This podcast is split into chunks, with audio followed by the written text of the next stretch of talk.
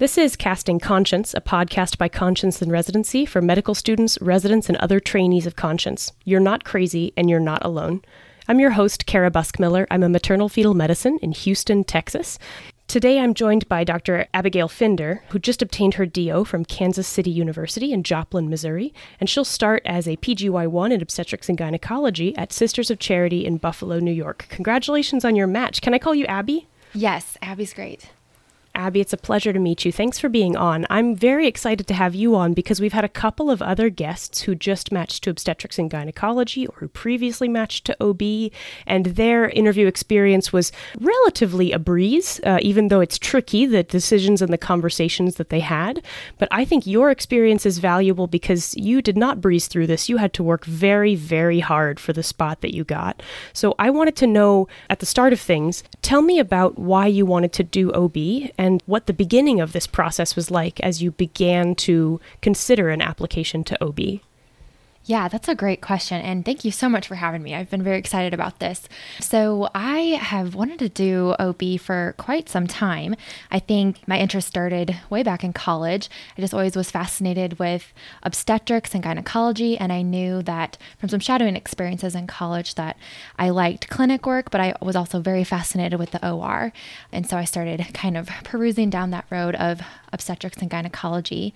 And then when I finally got into medical school, and did my rotations during my third year, I just really fell in love with the specialty. And I knew that, again, I could have continuity of care and follow women throughout their pregnancy and really from, you know, those young teenage years all the way up through postmenopausal women.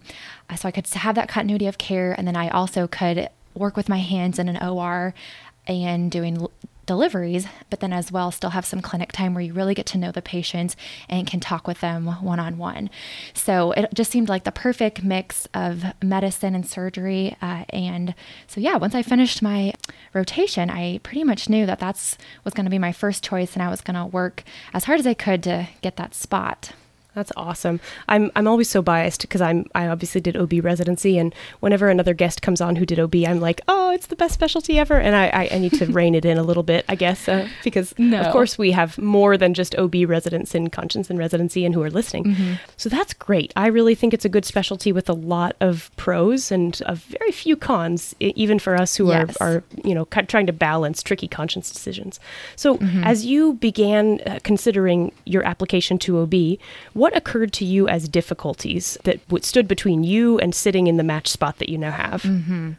Yeah, that's a great question. So I think first and foremost, when I started medical school, I knew my beliefs could poss- potentially be a difficulty because, you know, I knew there were certain limitations that I have because of my faith and because of just the way I want to practice in the future. So I didn't quite know what to expect with that when I would eventually enter in the application process during my fourth year of medical school. But then after my second year when I took my first round of boards, that was that was really challenging for me and I didn't get the score that I quite wanted.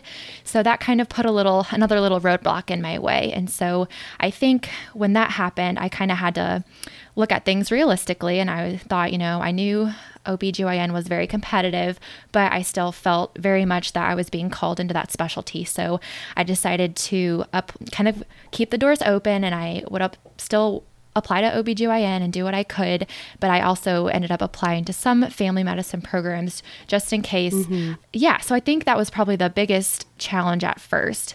Uh, but when, you know, I got those scores, that was after my second year of medical school.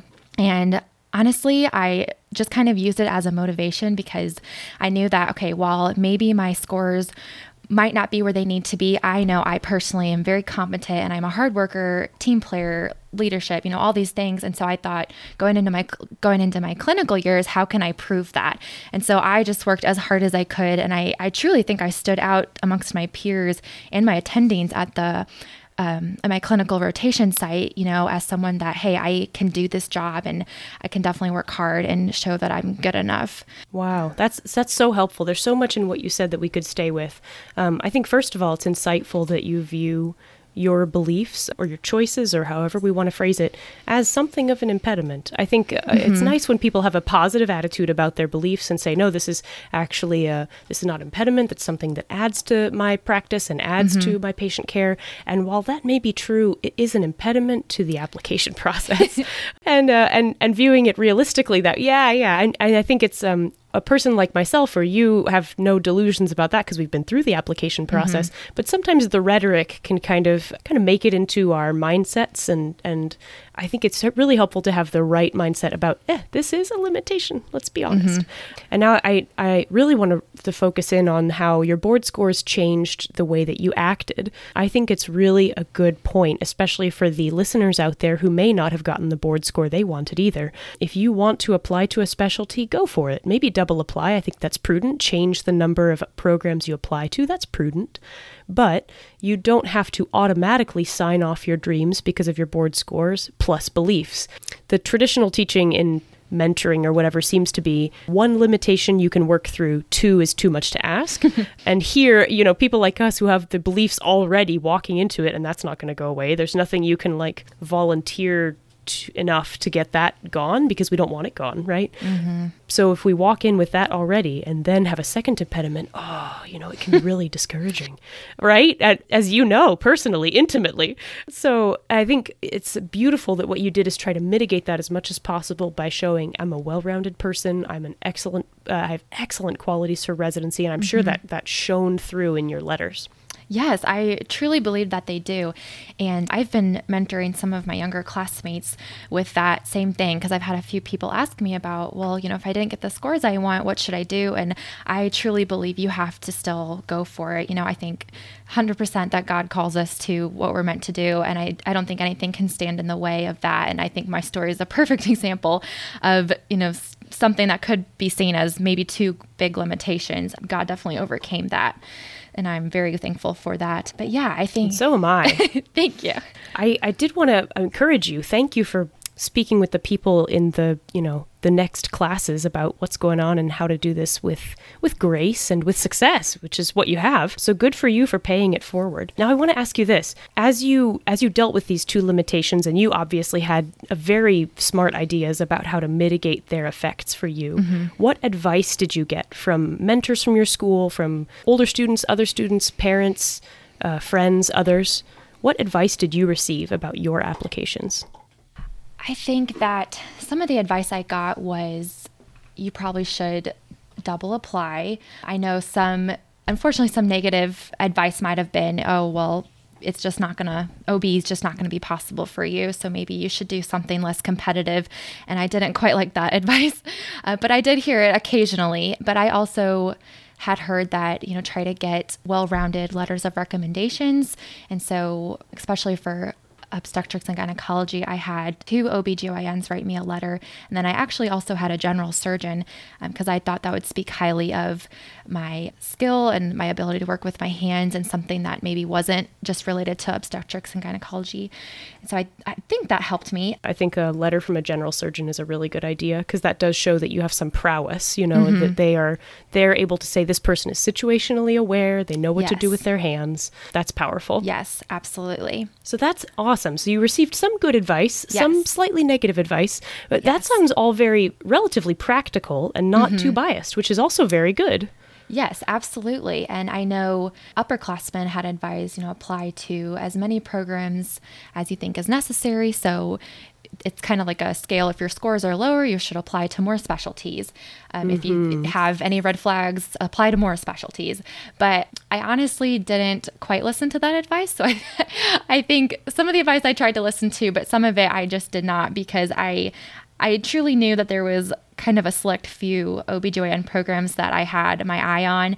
Right. Um, and so I didn't go out and apply to 100 plus because I just knew in my heart that even if I did match to those programs, it most likely wouldn't have been a good fit for me and my personality and my personal beliefs. So I kept it mm-hmm. very on the smaller end which ended up working out for me in the long run. Uh, but I think it's kind of everyone's personal preference. So, um, if I may ask, how many OB programs did you apply to? So, I applied to 12 programs. The 12 for OBGYN, and then I applied to 11 family medicine programs. Okay, great, great. Yes. That's a small number considering nowadays people are doing 70, 100, something, Mm-hmm. something.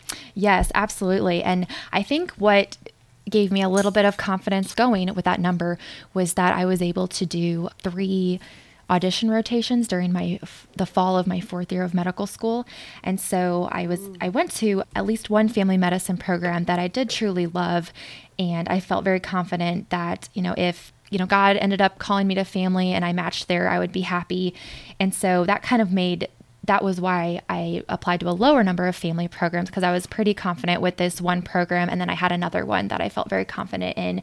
Uh, so it was really just the, the OBGYN programs that I just had no idea what to expect. But again, God just opened that door and I was able to do an audition rotation at Sisters of Charity in Buffalo, New York, in the middle of the COVID 19 pandemic, which is pretty spectacular. Yeah, that he just, that door flew open for me going because I was currently living in Joplin, Missouri. So to be able to travel that far when all the travel limitations were kind of unknown at the time. Yet to New York of, of Yes. no other place, right? That's crazy. Of course, I know. And I had uh, sent um, applications out to other programs asking if I could rotate because again, I knew that if people saw me in person and saw my all the qualities that I could offer, I knew that I could show them that I was competent and I was deserving of their program. But God just seemed to open the door for Sisters of Charity. So that was ended up being the only OBGYN rotation I received my fourth year. So I went to it and I, I did really well, to be honest. And I was able to work well with the residents and the attending physicians. Yeah. So then I still applied to the, um, what did I say? I think 12 programs. Uh, but sisters really, really stood out to me. Are you comfortable disclosing to our listeners some of the other programs you applied to in obstetrics? Yeah, absolutely. So I should kind of backtrack and say that when I first knew I wanted to apply to OBGYN, I started researching programs and mm-hmm. I knew that I knew I would be limited because, in general, I knew with my beliefs, there's only certain programs that I would be comfortable practicing at. And so I actually, my first step was looking at, I believe it's the American Academy of Pro Life OBGYNs. And on that website, I found a spreadsheet that had all the, the OBGYN residency programs in the country listed.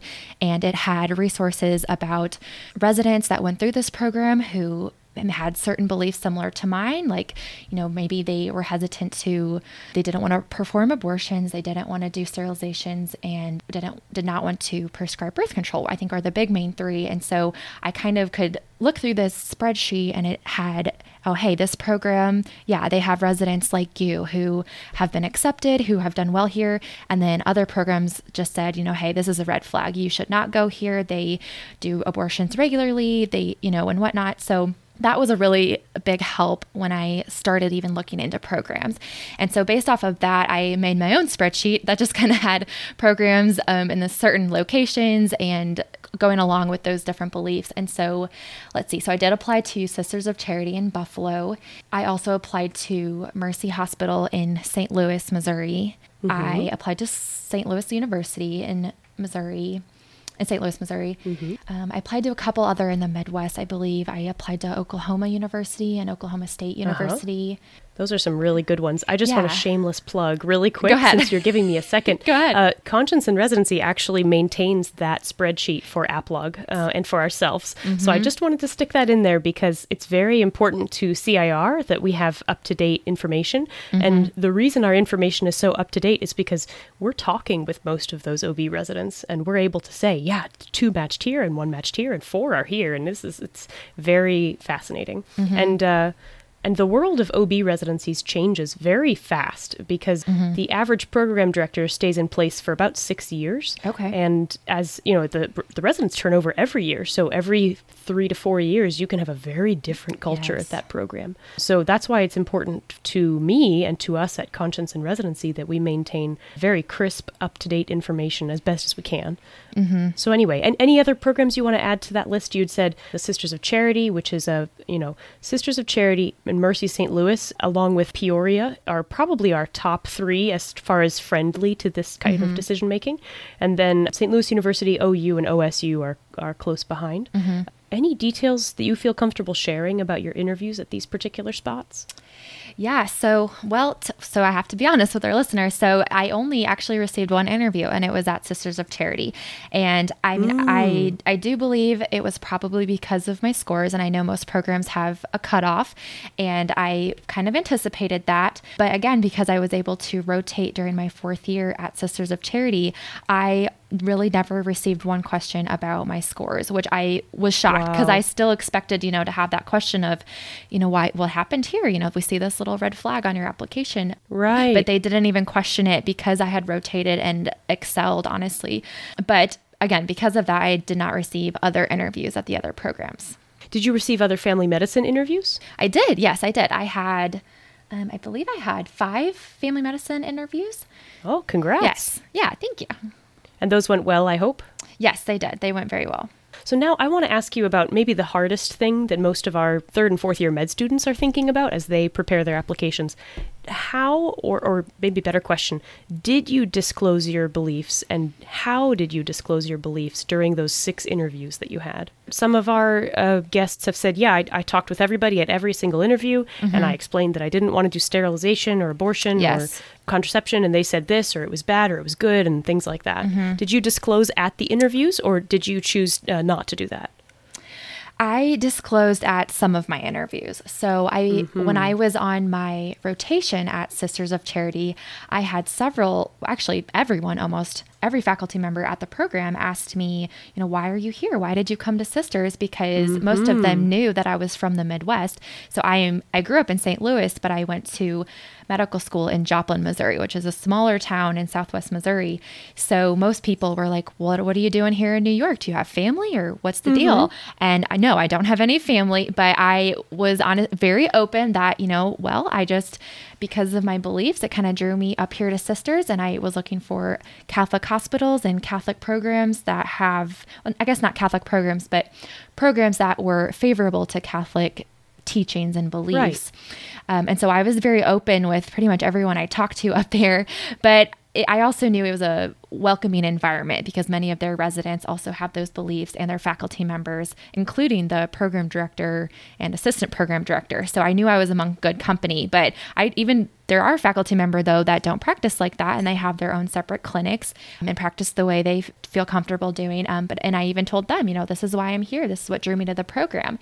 So yeah, I was very open about it on my rotation. And then on my interview, I don't believe it came up because I had already kind of talked to everyone about it while I was mm-hmm. there rotating. And then one of my family interview, family medicine interviews, I did also talk about it. And it was at Via Christi in Wichita, Kansas. And they are also through um, Ascension hospitals, so another Catholic hospital, and had and very friendly to NFP only practicing family medicine residents. And so I did talk to, with mm-hmm. their program director during my interview, and I just spoke with him about, um, you know, I don't really feel comfortable. Perf- uh, I don't feel comfortable prescribing birth control, and I would love to do NFP when I when I would do my OBGYN rotations, and would not feel comfortable doing sterilization. And what are your thoughts on that? And thankfully, that program was also very welcoming, and they had I think one or two faculty member who members who practiced similarly, and a few residents who also practiced that way. So those programs actually ended up being my top two: Sisters of Charity, mm-hmm. and then Via Christi in Wichita. Well, Via Christi lost a good applicant, but I, I think I'm very happy that you're going to be at Sisters of Charity doing what you too. are you dreaming of doing. Yeah, that's really good. Yeah. So, um, so you went through your application process, got these interviews. It sounded like you handled them pretty gracefully. Mm-hmm. The other programs that you didn't feel quite as sort of conscience friendly or Catholic friendly, mm-hmm. did you mm-hmm. talk to them about your uh, positions? No, I didn't. And I, I think the reason was I knew Sisters was my only OBGYN and I had talked to them. I, I, believe if I would have had other OBGYN interviews, I definitely would have talked with them about it because, I mean, you're doing it every single day with that specialty. But then with family mm-hmm. medicine, like I said, with Via Christi and then with the other couple programs, I didn't. And I think it was mostly because I knew that I, f- I felt fairly confident about either Sisters or Via Christi. But then, and this is where, you know, I I have to be honest, I, I think there was a little part of me that was still just a little bit nervous about my board scores. And so I wanted to at least keep one or two in the bag because I was afraid if I would have maybe talked about my beliefs, what they would have said, you know, and I, I wish I, I think looking back, I wish I would have maybe been more confident and told everyone about it. But at the end of the day, I knew that I needed to match and then I can help more patients in the long term with the beliefs that I have. Right. But I had to match. And so, yeah, that's, I think, how I handled that.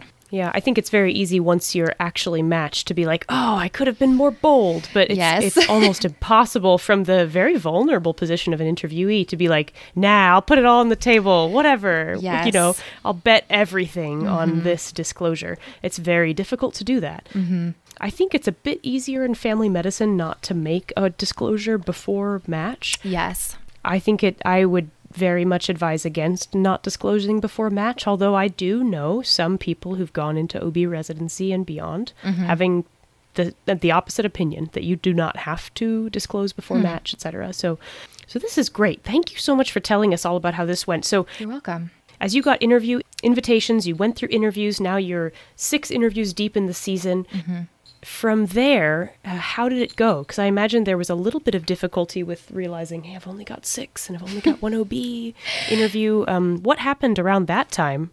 Yes. So there was some anxiety of course because mm-hmm. it is it is just a very uncertain time because you make it through your interviews and then there's just a waiting period of really about you know two to three months until match day yeah. in, in march and so you're just waiting and you really have no idea what's going to happen and so for me, I just tried to um, truly just say it's it's whatever God wants. I had done everything I possibly could at that point, and I felt I felt very confident with my top three programs that I ranked, and I knew that I knew I would be happy no matter no matter where I went, and I knew I would still help people and still be able to make a difference with my beliefs as well as medicine. And so I felt confident about the three I listed first. And I just kind of had to let it go at that point and say, okay, you know, God, if, if you want me to do OBGYN, you have opened every single door so far. So if, if this is what you want, like, here it is. I ranked it first. I only have one, but you're you know you're going to open that door and then if not i still will be happy with family and uh, can still help many people so i mm-hmm. i did have some anxiety it wasn't all roses but i was just going to say it i still had many moments of anxiety i think most of the anxiety happened prior to my audition rotations because i was going into applying for rotations at first and I just had no idea what was going to happen and I wasn't hearing back from programs and part of it was also due to COVID. Some some programs were not taking students in the fall mm. of of 2020 so that made it a little bit difficult to get some rotations at OBGYN programs uh, so I think most of that anxiety was that summer prior to rotating because I just had no idea what was happening. And I did one OBGY, OBGYN rotation in July prior to starting my auditions.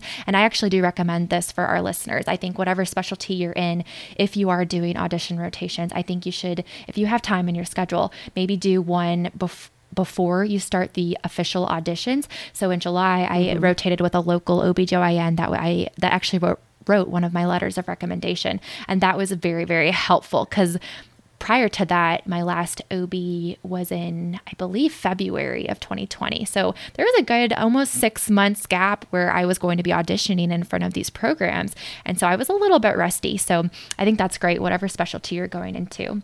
But yes, after that's that month, smart. yeah but after that month in July, I there were several moments where I, you know, would cry and had anxiety because I just I truly loved it so much and I felt my heart was in obstetrics and gynecology, but I just didn't know what was going to happen. But after, you know, completing the rotations and then when I did get an interview, I felt more at peace that I'm going to be in a good spot no matter where I land, but I was still rooting for that number 1 at Sisters. Yes, and I'm so glad you got it. Once more, you you are going to be great there. Thank um, you. I I've realized I'm remiss in asking you for the family medicine, uh, the, for the future family medicine uh, physicians in the audience. What family medicine programs did you apply to? So I applied to. We already talked about Via Christi in Wichita, Kansas, mm-hmm. and I also applied to Cox Family Medicine Residency in Springfield, Missouri. Those are good ones. I need to add those to my list. Um, anywhere outside the Midwest, or you mostly stayed Midwest? Mostly stayed Midwest for family medicine. Yeah, there's a lot of variables to consider, including you know where you want to live. Something I would say that's very important if any of our listeners are you know questioning whether they should do a family medicine or OB, and if they're in the same boat that I am, you know, even if you do fall into family medicine, which is still a wonderful specialty, I really focused on applying to programs that had heavy OB influence, which was why Cox and Via Christi were my top two programs. Because out of a lot of the ones that I researched in the Midwest, those two, I mean, you spend a couple months on obstetrics and I mean you're working the labor deck just like an OB resident would be, which is very helpful. So then you also get the medicine training on the as well with your other rotations, but those two programs really stuck out to me. And so that's why, again, I knew I would be comfortable doing that. And they also sometimes train you in C sections if that's what you want to do or feel comfortable doing as a family medicine resident. So I knew, like I said, I could still get in my OB with those two programs and be be satisfied, but not come. It wasn't what God wanted. So I'm so glad. Again, I just can't help saying I just uh, I'm very excited for you. You did have match day. Match day was a big relief. You got matched to Sisters of Charity. Yes. Is there anything you would have changed looking back now on your interview season? This isn't necessarily what I would change about the interview season, but I think it still applies. Something I would just change really about this past year and this process was I wish I would have been more confident from the get go there were many times where I thought because of my board scores that maybe I wasn't as competent as my peers, or maybe I wouldn't stand out or do as well as some of the other applicants, which was not true at all. So if I had to do it over again, I would have told myself that you need to just be confident and you got this like there are no there's no reasons why a board score can prevent you from being just as competent as anyone else if not more and get the program that you want and I think I realized that when I did finally get the interviews, but just prior to that, earlier in the year, um, I think I struggled with the confidence and the anxiety of I just didn't know what it was like, what was going to happen, and if I was good enough. Yeah, yeah. I think it's important that that listeners do whatever they need to do in their application to feel confident. Mm-hmm. Um, and if they're dealing with board scores that are not good, or grades that are not good, or you know, and, and beliefs on top of all of this, mm-hmm. uh, that they do whatever it takes to feel confident. If, and if that's uh, applying to more programs, double applying, or even yes. triple applying, I think double applying is enough personally. Mm-hmm. But if you have an advisor who says, no, I've had good results with this or whatever, that's an option and other other anxiety relieving things you know having a good support system journaling these things are really important and you do you need to be able to sleep at night and you deserve to be sleeping at night you're a going to be a physician you worked really hard you deserve yes. to be able to be confident in your first job search so whatever it takes to be confident try and do as much as you can of whatever that is. Mm-hmm. i think that's a huge and a good point to be confident in hey i am going to be a great physician. Someone is going to help me become a great physician. I don't know where that is, and I'm going to take steps to make that happen wherever it is. But in myself, I need to be very happy with the with the decision that I am going to be an excellent physician for my patients. Mm-hmm. Yes. somewhere somehow yes definitely so that's that's that's excellent advice so is there any is there any other advice you got as far as strategy for uh, interviewing with these beliefs Yes, I did. And it was actually from you, Kara. So that's right. I did. That's right. We talked. We did talk, but I'd love to share it here. So again, in my please do. Yes. So the spring of the spring of 2020, before I was entering my fourth year, I researched a little bit more and again found the conscience in resident in residency website and I found a contact information and that's how I first heard and got in contact with Kara. And so we were able to talk on the phone and she did get, give me some great advice at the time.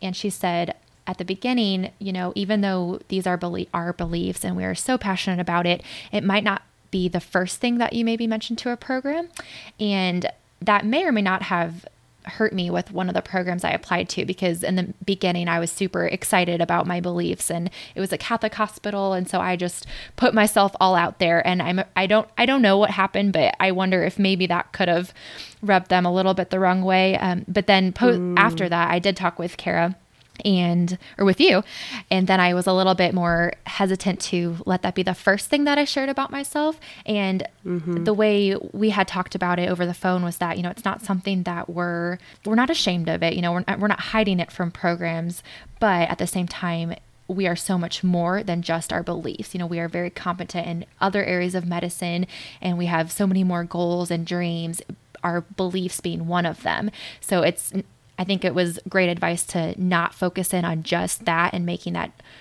only who you are because we are so much more than just that, even though it's a huge piece. But I think there's more to share. And I had mentioned that on, I believe it was my Sisters of Charity interview. Even though I knew they were very friendly to my beliefs in the first place, I did mention that on my interview that, hey, this is how I want to practice, but I'm so much more than that. And another advice I got from one of my OBGYN mentors was, you know, we're going to be seeing patients from all different beliefs and backgrounds and mm-hmm. cultures. And so you can't really go in with one mindset of this is the only way it's done and the only correct way of practicing because even though we do believe that there's so many more women out there who are being treated in different ways and aspects and another piece of advice that i received from this mentor was even in terms of abortion and you know how you know horrible it is and it's for always for me it's been such a you know just kind of takes your breath away that this is this is really happening in the world but that being said, you know, we're going to have patients that maybe they've had an abortion or maybe they've had complications from an abortion. And if they're coming to you, you know, you still need to understand what that is and what how it works and the techniques, even as horrendous as it is, because you have to take care of these women who might be coming to you from post any of that trauma that's happened to them. And so I think it makes us better, well rounded physicians to not completely separate ourselves from these things that we don't agree with, but we, I think we still have to understand it and keep it in our back pocket so we can help treat these women and kind of open their eyes to this new way of, you know, life and medicine. That's a whole bunch of really good advice. I just want to clarify for our listeners Conscience in Residency is not itself Catholic or religiously affiliated, nor does it have any particular belief on any of the things that some of its like beneficiaries or members may may hear in coaching or may want to decide themselves. So I think most of the members of Conscience in Residency come to us wanting to th- avoid things like abortion, but CIR in particular itself is not opposed to anything in particular. So just wanted to clarify that really quick. But gosh, Abby, that was a whole bunch of good advice, I think. Okay.